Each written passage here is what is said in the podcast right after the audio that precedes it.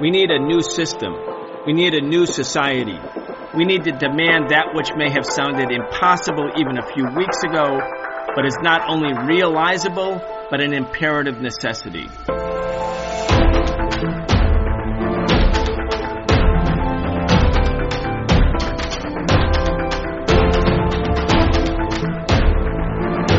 Seventy-five years ago, a witch hunt was launched against peace activists and leftists in the United States, people who opposed the growing danger of war with the USSR, the Soviet Union. Today, as the danger of military confrontation with China grows, as the United States government and the Pentagon have adopted major power conflict with China as a principal military and foreign policy priority, there is a new witch hunt against peace activists and against the left, and people are fighting back. Welcome to this week's episode of the Socialist Program. I'm your host, Brian Becker. Today we're talking with Manolo de los Santos. He's the co-executive director of the People's Forum in New York City. And also with Vijay Prashad, executive director of the Tricontinental Institute for Social Research. He's the chief editor of LeftWord Books, a prolific author most recently publishing a new book with Noam Chomsky called The Withdrawal, Iraq, Libya, Afghanistan, and the Fragility of U.S. Power. Manolo Vijay, welcome back. Thanks for having us. Well, we're at um, sort of a, an important moment, a fork in the road perhaps. Uh, as I mentioned in the introduction, people are organizing a mass movement. It's taking on the dimensions of a mass movement against the new Cold War and against the new McCarthyism uh, choreographed with the new Cold War. I want to read from uh, uh, something that the People's Forum and other organizations put out, Manolo, and then get you to comment. This was a sign-on letter. It says, "We stand against the rise of new of the new McCarthyism that is targeting peace activists, critics of U.S. foreign policy, and Chinese Americans. Despite increased intimidation." We remain steadfast in our mission to foster peace and international solidarity, countering the narrative of militarism, hostility, and fear. And then this statement goes on to identify major media outlets, including the New York Times, as being the initiators, uh, the promoters, the purveyors of the new McCarthyism. Again, as we'll talk about in the show, that's not a new role for the New York Times. But Manolo, let's start. What is the sign-on letter? Uh, what's the level of support? What's your plan? Well, our plan has been to not stay quiet. We see this as a pivotal moment when liberal media, but also conservative media, from the New York Times to Fox News, are essentially trying to trigger a new witch hunt against anyone who disagrees with their status quo politics, anyone who opposes a warmongering foreign policy by the United States government. And the incredible thing is that despite their desire to intimidate us, their, their desire to even isolate us from other sectors of movements in the United States, it has produced quite the opposite. Thousands of individuals inside the United States and around the world have expressed our solidarity, have signed our statement, and more importantly, hundreds of organizations and movements and local groups and collectives have also joined the statement kind of sending a very resounding message that we won't accept this new wave of McCarthyism. We won't accept this witch hunt. We won't accept anyone trying to tell us that to be dissenting, to be in opposition is to be un-American in their language. Vijay, the New York Times had a major attack piece against Tricontinental Research, Code Pink, the People's Forum. Uh, I guess according to the New York Times, anybody who says that they're for peace with China or a different orientation of U.S. policy, or they oppose militarism.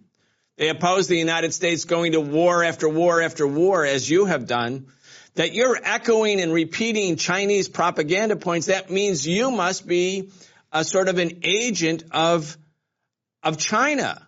I mean, this is the same sort of absurd, bizarre, ridiculous, and racist uh, coverage that the New York Times visited upon W.E.B. Du Bois, Paul Robeson, Uh, Jeff Sessions, who was Attorney General, used to say the same thing about Martin Luther King Jr. He was un-American. Anyway, it's the same playbook. Well, um, Brian, that's great company. So uh, I would prefer to be in the company of Du Bois, Paul Robeson, Martin Luther King, um, than to be in the company, the executive suites of the New York Times. So certainly, uh, thanks for making that list available to me and making me feel good at the beginning of your show. Um, but I'm, you know, we're also in other company. Um, fascinatingly, in July, U.S. Treasury Secretary Janet Yellen went to China where she talked with the Chinese about common points of agreement, where she made a statement saying that the US-China relationship is on surer footing. That's a direct quote from Janet Yellen, you know, who's in Biden's cabinet talking about the need to dial back on the rhetoric and to increase areas where China, United States can collaborate. Well, after Janet Yellen left China, uh, who comes to China? Interesting. At the age of 100, uh, Henry Kissinger shows up in Beijing. Henry Kissinger meets Xi Jinping. Henry Kissinger has a conversation saying, hey, listen, we shouldn't be ramping up uh, this, you know, con- conflict between China and United States. We need to dial it down. I mean, we are not saying anything very different than that. We are saying we don't believe that confrontation um, imposed by the United States on countries like China, but also other countries, South Africa, Brazil, and so on. This confrontation is not good for the planet. We have some serious issues to deal with. Climate catastrophe, you know, the, the jobs crisis around the world, um, the problem of militarism, the problem of, of increased arms sales around the world. These are real issues. And we must deal with these issues in a collaborative way. We are saying that we've already said that, you know, in, in our institute, Tricontinental, um, you know, we're saying that, in fact, interestingly, alongside Janet Yellen. So I don't see why the New York Times at this point, when the US government says that it's time to dial back the tensions with China, at this point, why does the New York Times come in and start a kind of new McCarthyite campaign against those who are trying to bring peace uh, between the major powers in the world. Are papers like that carrying uh, water for the arms industry? Are they carrying water for um, the right wing that really wants a war? I don't know. But I am perplexed that at a time when it appears that the major countries are trying to dial back the tension, the New York Times decides to come in alongside other lesser periodicals to ramp up uh, the tension, to create fear where there shouldn't be fear. Yeah, I, I couldn't agree with you more. We're looking at some of the footage from the, the 1940s and the 1950s, the, the extreme hysteria that was ever present in the United States. The first time I got a job, uh, when I was, well, it's not my first job, but my first job when I was in my 20s was at a at a clothing factory in Manolo, and I had to sign a pledge then that said I'm not a communist, uh, which I signed, even though that may not have been completely accurate. And uh, you know that was what the situation was. Even in 1972, people were having to still pledge that they weren't communists in order to get a job. Uh, in 1949, there was the Smith Trial Act uh, Benjamin Davis here in New York City, the first black city councilman, was put on trial for sedition and sent to prison along with 11 other members of the Communist Party. And then there were follow-up trials and more than 100 officials in the Communist Party were sent to prison.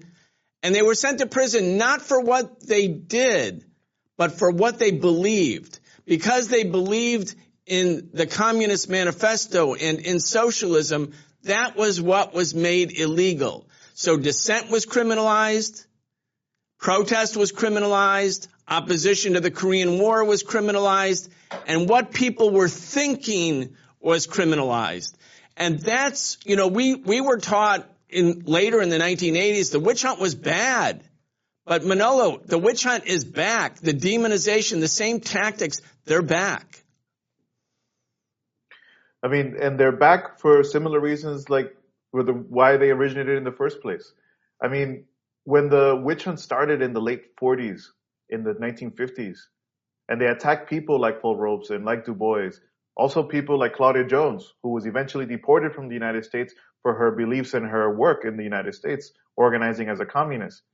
It was, there was a clear attempt to not just crush these particular figures and their importance to the movements as a whole, but they were trying to crush the movements, in fact. They were trying to crush workers' movements in the United States. They were trying to crush the civil rights movement in the United States. They were trying to crush all those who had, after the World War, Second World War, had understood that the war against fascism didn't end in Europe, but that they actually had to fight for greater democracy, for greater rights inside the United States. And I think today, you know, we're nowhere even near the strength or the possibilities of the movements of the past, but clearly the fact that there are millions of young people who in 2020 rose up in rebellion against the racist structures of the United States, who rose up against white supremacy, who today are actively questioning why this democracy exists, but only in the benefit of a few. Why do we continue to live in a society that sanctions police brutality? Why do we continue to live in a society that takes away abortion rights from more than half of our population? Why do we continue to live in a society where poverty is the norm and there always seems to be lacking for the majority of us? I think this attempt by the New York Times and other media outlets, but that seems to find an echo in the voices of the far right in the United States, ultimately wants to crush the movements of young people today. They want to crush the abolitionists. They want to crush the anti-war movement. They want to crush the feminist movement. They want to crush all of us young people who actually, despite having not lived through the earlier periods of McCarthyism, are saying socialism actually does seem attractive to us. Socialism does seem to have the answers that we want for our society. And we have a clear message. And I think that's importance of us speaking out is that unlike in the past, we won't be silenced. We refuse to be silenced and we refuse to leave. There's nowhere else for us to go. Our fight is here in the United States, in the belly of the beast, to say not just to the far right, and to the, but to the rest of society that we're going to continue fighting for the world that we want. I want to talk, Vijay, with you and Manolo about the New York Times and its role because a lot of people think of the New York Times as like the newspaper of record, the most, you know, esteemed newspaper in the country. The right wing calls the New York Times liberal or left, which I kind of find funny at this point, uh, because in the United States, the center right is called the left, and then there is the far right, and then there's the far, far right. And uh, as our friend Randy Credico said, there's a fine line between the right, the far right, and the Third Reich. And uh, and I think the New York Times is, you know, we have to think of it that way. But I want to go to some. We have some clippings of New York Times articles actually. Uh, when you look at their record, especially with the Iraq War, um, I mean, they were selling the war, and this is a point that you've been making. Right now, they're selling hostility towards China they're advocating for that, and they're demonizing people who are advocating for a different policy. Uh, way back when, in ancient history, like 24 years ago, uh, when peace activists could still get on the cable network news, uh, we had uh, a number of us who were, you know, protesting against the looming war in Iraq. We were talking against the war in Iraq. And so I was on Fox News regularly MSNBC, CNN a little less regularly, but my last time I was on MSNBC, the guy who I was debating said, you're echoing Saddam Hussein's talking points because I was saying there are no weapons of mass destruction in Iraq. I have been following Iraq very carefully. I'd been to Iraq many times. I said, there are no weapons of mass destruction. There were 13,000 weapons inspections over uh, an 11 year period, there are no weapons of mass destruction. And he said, and then he ends, and this is how the show ended, and it was the last time I was brought on to MSNBC. He said, you're an Iraqi agent. And that's where it was going in the months leading up to the Iraq war. Suddenly, the mass media closed off debate, including the New York Times, Judith Miller, the whole rest of them. They started selling the war.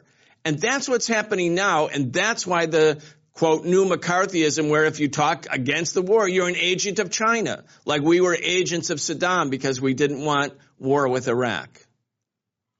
Well, it's really interesting that you said, uh, put it that way. Let's go back briefly to the question of Iraq. Um, you know, I was also saying that there are no weapons of mass destruction. Now, on what basis was I saying that? Was I talking to the Iraqi government and getting their point of view and just amplifying it? That's the implication of you're an Iraqi agent. No, not at all. I was reading United Nations materials. I was reading and watching the statements of Hans Blix, who was the leading um, weapons inspector in Iraq at the time. Hans Blix was saying, look, we've been to all the sites.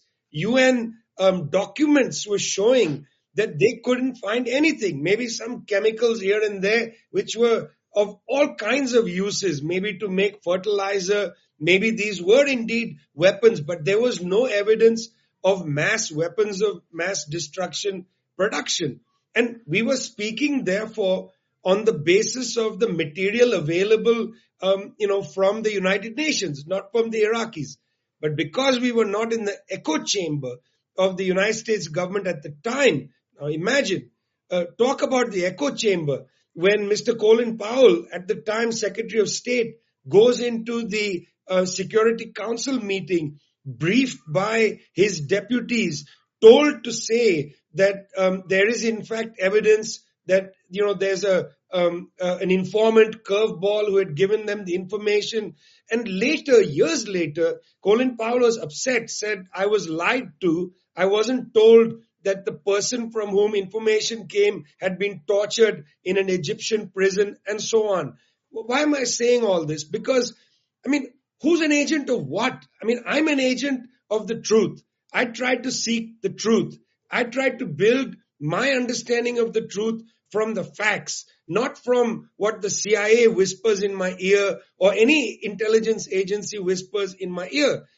I mean, what we're trying to say now is that this conflict with China, which starts as a trade dispute, has accelerated beyond the imagination, I think, of even Barack Obama, who was one of the initiators of this particular wave of anti-China sentiment. You will remember his pivot to Asia, the attempt to box in the Chinese to prevent Chinese developments in technology, in, in science, which includes high-speed rail, it includes green technology, includes robotics, telecommunications, and so on. Initially, this was a trade dispute. It was about hemming in China, not allowing China to have what the United States considered trade advantages against the major tech companies of the United States. I'm not sure these trade advantages were, you know, uh, were produced by China in any other way than by basic commerce. I mean, they were out uh, bargaining um, Western telecommunications companies in many parts of the world. But what begins as a trade dispute escalates rapidly into a dispute around security, war, Taiwan, red lines, Xinjiang, and so on, very fast escalation into something like a hot war between two major powers. I am saying I oppose that war. Now, in saying you're opposed that war based both on the facts of what the dispute started in and based on the fact that a war between the United States and China would be catastrophic for the planet, which is already experiencing its own catastrophes. China is not Iraq. China is a country of 1.5 billion people um, with a ability to defend itself with nuclear weapons. China is not Iraq. If the Iraq war had an element of catastrophe, this is at a much greater scale, much greater quality of destruction. In saying that we oppose the war, we are being called agents of China for no reason. One of the um, things that they keep saying is that we are in contact with people in China. Yes, I run a research institute, an international research institute. I am in contact with scholars, research institutes around the world. There is no, um, you know, legal basis to say you shouldn't talk to people in another country. You know, during the most dangerous point of the Cold War, scholars in the United States were in direct contact with scholars in the USSR. That's a productive thing. Human beings need to be in touch with each other. We need to encourage more contact, not less, not demonize contact. What the New York Times is doing and what I find particularly offensive is not only, you know, lighting the candle uh, under the war makers, but it's also sending a message out there that contact with Chinese people is, is somehow dangerous. Don't be in touch with Chinese people. That is going to intensify anti-Chinese sentiment. And you know that all evidence already suggests that this kind of attitude creates attacks against Chinese Americans, Chinese people in parts of the West, a very dangerous situation. And I'm ashamed of the New York Times for going in that direction. I want to also mention the, you know, I would say the profoundly racist character of this demonization campaign, Manolo. I mean, the New York Times, they're looking for people all over the world who they say are echoing and repeating. These are very specific kinds of words, Chinese talking points. Like, for instance, uh, Africans and African countries might get a better deal doing business with China than they would from the, co- the countries that colonized Africa. Now, the better deal might not simply be because one entity, China, didn't colonize Africa and the other countries did. It may be because it's a better deal. It may be because it's not trying to get maximum profits for uh, Chinese corporations, that China's agenda may be access to resources, uh, have sustainable relationships with countries that have natural resources. In other words, not getting top dollar for every transaction. So for the country, for a country in Africa or countries in Africa or companies in Africa, they might think, yeah, I'll do business with China instead of the United States, or I'll do business with both. And the, and now the New York Times is saying if Africans say they don't have a colonized relationship with Africa, or that the deals they get might be better deals, then they are echoing and repeating Chinese talking points as if Africans could not make up their own minds about what's a good deal and what's not a good deal. I mean, it's this kind of profound racism that envelops the entire demonization campaign. So as Vijay put it, Asian Americans right now are getting beaten up on the streets. Chinese researchers are being investigated, like in World War II when the Japanese population was sent to concentration camps. If you're Asian or Chinese, you're suspect. And then Africans, if they say, look, we want a better deal for Africa, and that might be with China in some instances, they too are just dupes of China. It's racism. I mean, this racism that is so profound and I would say systemic to North American culture, politics, to its media, including the New York Times over over the years, when it makes these claims, for example, I often, I often think, why is it that Africans can't make decisions for themselves? Why is it that Africans, and I would say not just Africans, but Latin Americans or anyone can actually determine what the best deal is? Regardless of whether China's deals are the best or not, I actually think that the peoples of the third world have enough experience, have a profound experience of actually dealing and trading with the US to know that ultimately, in the past centuries, what has trade with the US actually left us? It's left us in a permanent debt crisis where our countries are not able to even develop on their own terms, are in fact forced to continue to not even pay the debt, but to continue to force to be paid the interest of their debts over long periods of time. Where our countries are forced to even cut their own budgets in order to pay for the interest of debt. All we know about trade with the US and the major European powers is the continued presence of their military bases on our territories around the third world. So the fact that after all of this experience, the peoples of the third world can't have the capacity to make a decision on their, on their own is ludicrous.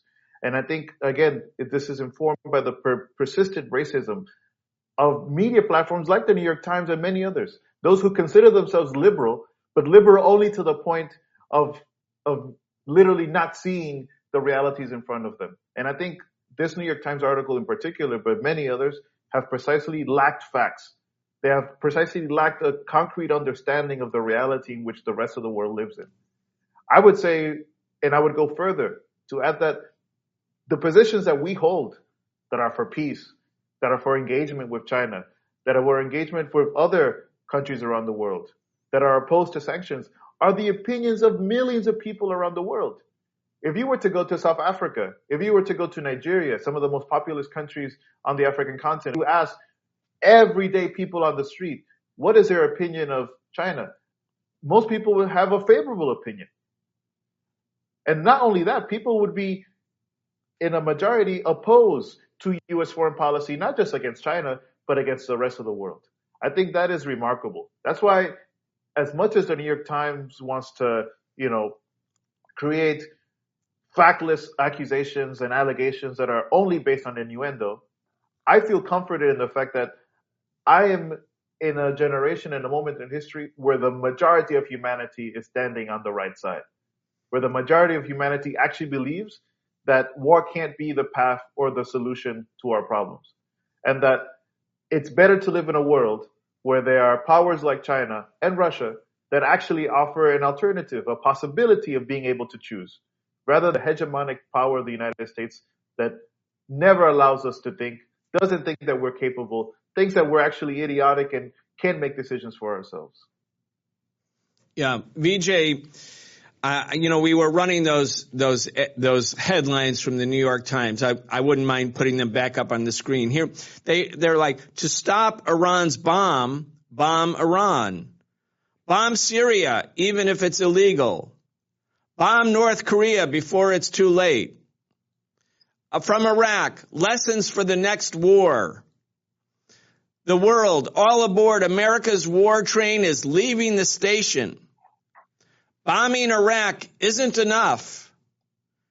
How to choke Iraq. The case against Iraq. Radioactive, radioactive materials found at a test site near Baghdad. That was another Judith Miller story right before the, the, the invasion, the illegal invasion in, in 2003. I mean, when you look at those headlines, yeah, a lot of them are opinion pieces, but those are the, the New York Times picks the headlines. Just think of China's Daily had articles that said, to stop uh, somebody's bomb, let's bomb them. Bomb Syria even if it's illegal bomb North Korea before it's too late. If China talked the way the New York Times talked, if Russia media talked this way, we would consider that to be clear evidence that these states are addicted to war, addicted to militarism, you know, infected with hubris and arrogance and racism. And yet in America, it's normal. This is the thing that Americans, like Americans are so used to being propagandized and so used to the demonization. And after the demonization, like after the Iraq war, everybody said to each other, let's not get, let's not let that happen again.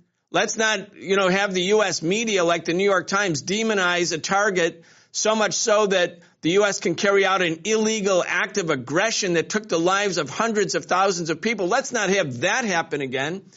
And then the next time, when it's Gaddafi in Libya or Assad in Syria or now Xi Jinping in China, like everybody forgets about the demonization from the last time because the power of the U.S. media is so great that the demonization seems normal and as as uh, as as Nazi propagandists put it, if you if you tell a big lie enough times over and over and over again, it's accepted because how could it be repeated over and over and over again if indeed it was a lie? This is actually classic, you know, neo-fascistic propaganda infecting American society and thus, you know, sort of propagandizing the American people in in a country that says we believe in free speech rights.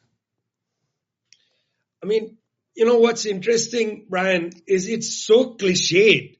Um, you first pick a country and say that this country is the enemy for a host of reasons that are often not declared publicly. You know, they are not um, going along with our, our, oil policy or they're not um, allowing us to dominate the tech sector or for whatever reason underlies the dispute. Forget that. Take a country, start demonizing it. Say that the leader is a monster. Gaddafi is a monster. Assad is a monster. Xi Jinping is a monster. Then put out there this slogan, Assad must go. Gaddafi must go. Saddam must go. Uh, Xi Jinping must go and so on. Um, once you've done that, you've basically brought public opinion through the mighty Wurlitzer, as they used to say, the great music machine of the US media. You repeat this slogan, X must go, Y must go, and so on. And then that weaponizes um, the discourse into war. Exactly. Happens all the time. Very interestingly, there's another cliche, uh, Brian, that I wanted to put on the table.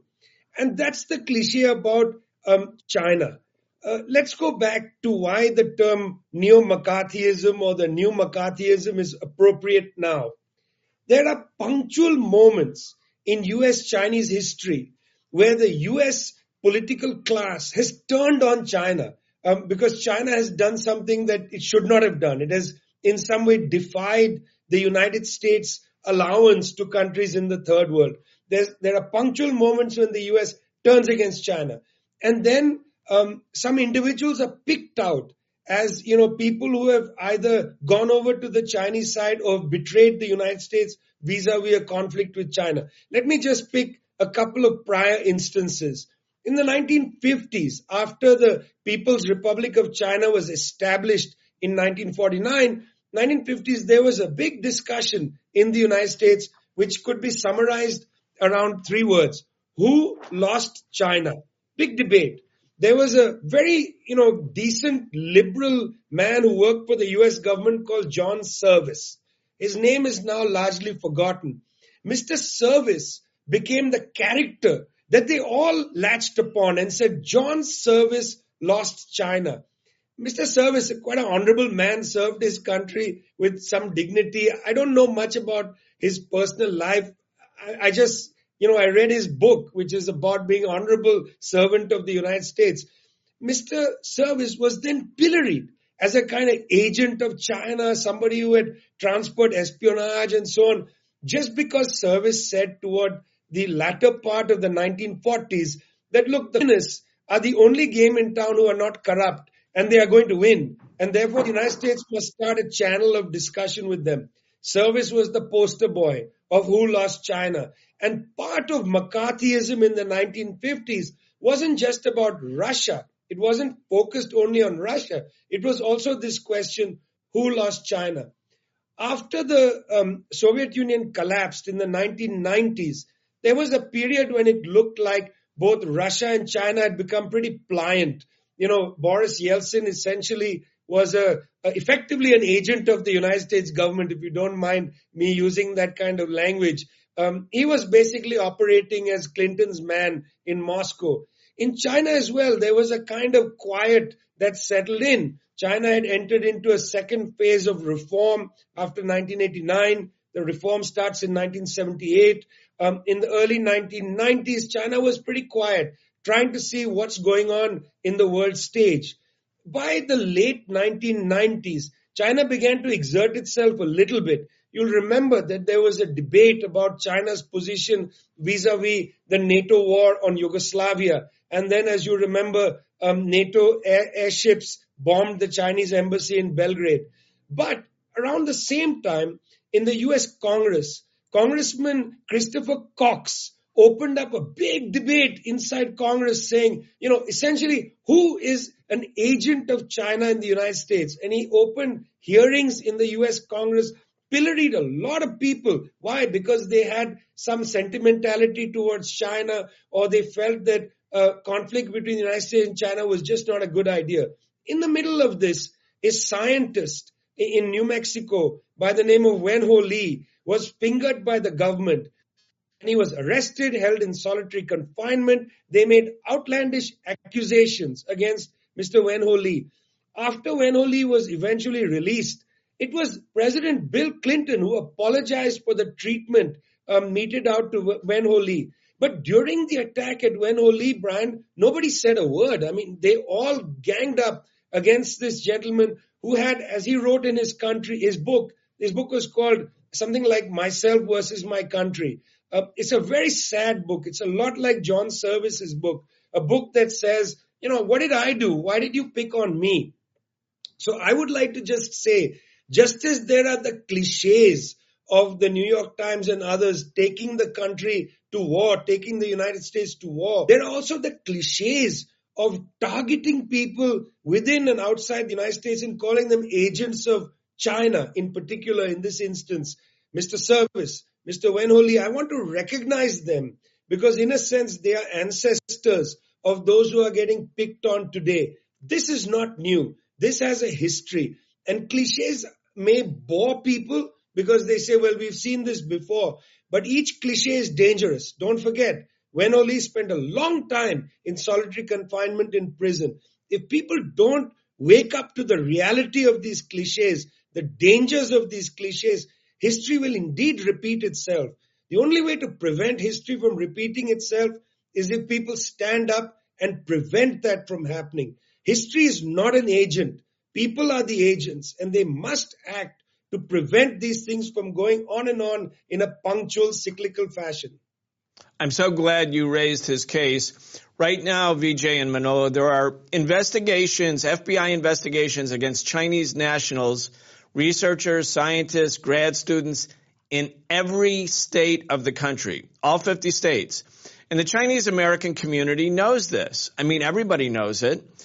And uh, what what happens when there's a witch hunt is if you don't denounce the witch, or especially if you're friends with the witch, or if you get up and say, "Hey, wait a second, I don't think the witch is a witch," that might be an indication that you're a witch, or you're the friend of witches, and so you become tarred. And so the tendency, especially I, I'd say among some parts of the population, yes, I'm speaking to you middle class liberals, run for cover, run for cover instead of standing up because you all know exactly what this means.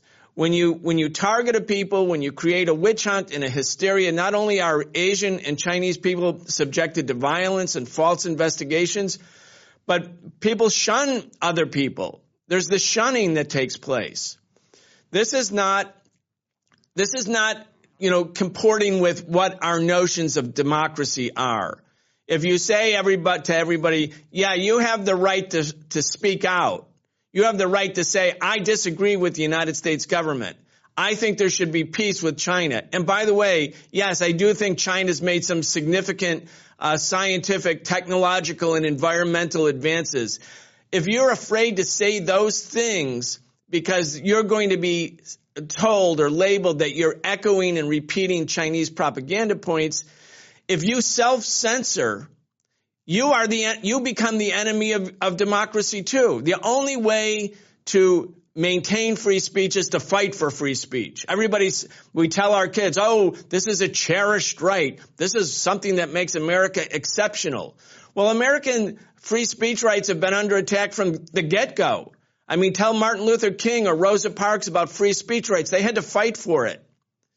And, and, and today we, we honor Dr. Martin Luther King. We take that day, his birthday off. We honor him. Well, during the Montgomery bus boycott, his house was blown up twice. You know, and, and that's, that's what, what's the challenge for us, Manolo, on, on the progressive forces, including everyone who might be momentarily intimidated is get over being intimidated, stand together, uh, fight together, defend free speech rights, because if we don't defend them, they're going to be eviscerated. I mean, silence at this point only paves the way for these racist and fascist forces to completely take control of the society we live in. So that is unacceptable. And we can't wait to the moment when you're standing alone to say something. Now that we actually have force, that we actually have comrades, that we have people across the country, and I would say across the world who are in agreement with our ideas, we have to stand up and stand together. Now, having said that, I actually think that things, you know, as much as we're facing this new McCarthyism, as much as we're facing this new witch hunt, we are in a stronger position than, let's say, our comrades were in the 1950s or 40s. Why? Because there are millions of us. There are millions of young people who actually think that the world has to be changed. There are millions of young people who believe that socialism is actually a cool and attractive idea. And even more than that, we are young people who are organized in movements in ways that we haven't seen in years before. It was only a few years ago that we were able to shed the wave of anti-communism that had initiated with the witch hunts of the 1950s. It's only a few years ago that we could begin even talking about socialism again in such an open way. I refuse to shut that door again. I refuse to go back into history. I refuse to go back to a moment when segregation and racism and police brutality and white supremacy are acceptable. I refuse to go back to a moment when LGBTQ people and women are forced to sit back.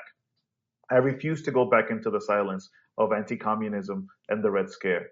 Now is a time again to stand together, to be loud, to be unafraid, knowing that we are not a few, that these are not minority ideas, but that in fact, these are the ideas and actually the strength and the movements of millions of people around the world who will actually transform the world we live in. I'm so glad you mentioned the fact that the taboo on socialism started to lift not so long ago in the United States. And soon as it lifted, tens of millions of young people said, Oh yeah, that's, that makes sense. Socialism sounds good. Uh, of course, socialists are not allowed normally to participate in debates. Uh, but Vijay, I want to, as we're starting to move towards the end here, I wanted to remind our audience about what actually did happen. I, I was just thinking about this based on Manolo's comments.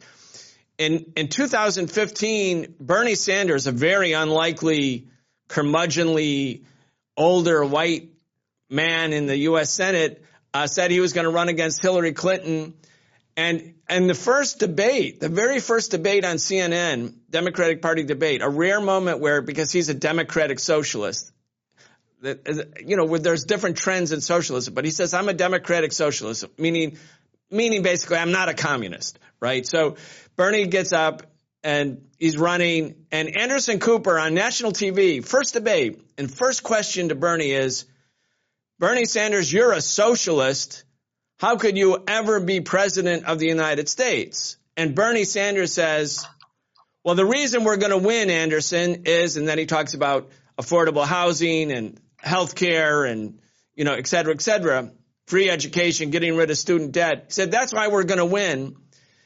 And Anderson Cooper thought he was giving the knockout blow with this anti-socialist, anti-communist opening question. And in the next three hours of that debate, this is 2015, people can check it for themselves, $3 million in small donations came into Bernie Sanders' campaign. And suddenly, Bernie Sanders was a thing. And that's when it became okay in a way to start to talk about socialism. And tens of millions of people literally came out uh, supporting this idea. So this is, I think, in a way, one of the reasons the the ruling establishment is so afraid of having a real free speech is that the ideas of progressivism, anti-war, anti-imperialism, anti-colonialism, and yes, socialism make so much sense and are so popular that it will take off. It will become a mass movement. So they're using this club to sort of, you know, deprive people of the, of an authentic debate where socialist ideas and the socialist program can compete against the capitalist imperialist notions. Anyway, Vijay, go ahead. Well, I exactly agree with you. Um, I would like the New York Times to open its opinion page to people like us so we can have a debate and a discussion uh, with the readership and with um, with the editorial team about what kinds of ideas we have. Rather than pillory us why don't they discuss and debate us? Um, you know when i was a young person we used to laugh and in the middle of our cliched debates. We would say my opponent uses the lamppost not for illumination but for support. And in a way i would say that that's what the new york times is like. It's a place where a drunk leans against it for support and doesn't use the light to read by. Let's have a debate. You know, I, I send out from Tricontinental a newsletter every week. The newsletter reaches over a million readers. On the 11th of August 2022, um, exactly a year ago, uh, the newsletter had a headline, and the headline was quite simple. The headline was, Can we have an adult conversation about China? and I proceeded to talk about what an adult conversation about China would look like. Um, let me take this opportunity, Brian, to ask the editors of the New York Times if we can have an adult conversation about China. I'm willing to have a conversation in their opinion pages. I'm willing for them to ask me a set of questions uh, about what I believe regarding China and US relations. As long as it's a discussion about what I think about China. If they cast aspersions at my character or if they ask questions like that, they've walked away in a way from the real conversation. Let's talk about the role of China today. Let's talk about why people in the global south don't share the opinions of the New York Times regarding China or Chinese policy. Look, nobody's saying China is utopia and nothing is wrong with it. These are people trying to build a society, trying to live in the world. Obviously, there are a lot of problems with China. But when do those problems rise to the level of alarm? You know, there are problems in the United States. There are more people per capita incarcerated in the United States than anywhere else in the world. Any US city has lots of homeless people. The disregard for poorer people in the United States is cavalier. Is that genocidal? You know, do we use terms like genocide to discuss that? No, I would like to have an adult conversation about the United States. I don't want to throw around, you know, juvenile uh, statements to try to pillory the US. Let's have a real conversation. Is there the possibility to, to change the balance of forces so that poverty and homelessness isn't a normal thing in the United States? Let's have that discussion. So again, I'm open to having a real conversation. But these people are not interested in a conversation with us. I fear that we live on two planets. They would like us to disappear. And in a sense, that's a kind of ideological disregard that they have for people who come from the kind of, of premises that, that I come from, you come from, and others. There's an ideological disregard, and that's too bad. It actually hurts the culture. US culture is damaged by this kind of narrowness. Cultures are made vibrant and enriched when people have the guts to have really difficult conversations about difficult issues in the world. When you try to shut down the conversation by pillorying people, you're damaging your own culture. Manolo, uh, we saw some footage during the course of our discussion today of Bill Gates. He's meeting with Xi Jinping and it's considered kind of okay because Xi Jinping, because Bill Gates is not part of the anti-war movement. He's not part of the movement against colonialism. He's part of the, you know, standard big capitalist class. And so it's kind of okay for him to talk to China. But if leftists or anti-imperialists or anti-war people, peace activists talk to China, or even say, like Bill Gates does, that there should be better relations, not worse relations between U.S. and China, then these forces get targeted, demonized. You are a principal organizer of the campaign that's called McCarthyism is back. Together we can stop it. That's where we started this interview. This is where I want to end it. I want to ask you to tell the audience if you agree with what we're saying here, if you think the New York Times and the other vehicles of mainstream corporate owned media whipping up a hysteria against China is a, is not a good idea. Uh, if you think a new witch hunt against the left is a bad idea, you know, join us or join this campaign. How do they do it? I'm going to give you the final word. Thank you, Brian, for inviting me to give the final word. I mean, ultimately, we are not white philanthropists trying to perpetuate the horrible system of capitalism and its violence and terror against our people all over the world and including inside the United States. We are in fact young people, organizers, leaders of different movements, not just in the People's Forum, but across the United States who clearly understand that they are trying to repeat history, but we won't allow them. We are standing tall. We're standing strong. We're standing united with brothers and sisters and people even across the different lines of the left in the United States. We're even bringing people who are not on the left, but who understand that free speech and democratic rights must be defended. But I know there are many more people out there. So we're looking for y'all. We're looking to come together with as many different people in the United States who understand that we can actually make a difference and actually send this witch hunt back into history. Not just because we want to defend ourselves, but because we actively want a better society. And there's nothing more patriotic, there's nothing more American than following in the traditions of Martin Luther King, of following the traditions of people like Paul Robeson and Du Bois, who actually defined the real character of the people of this country.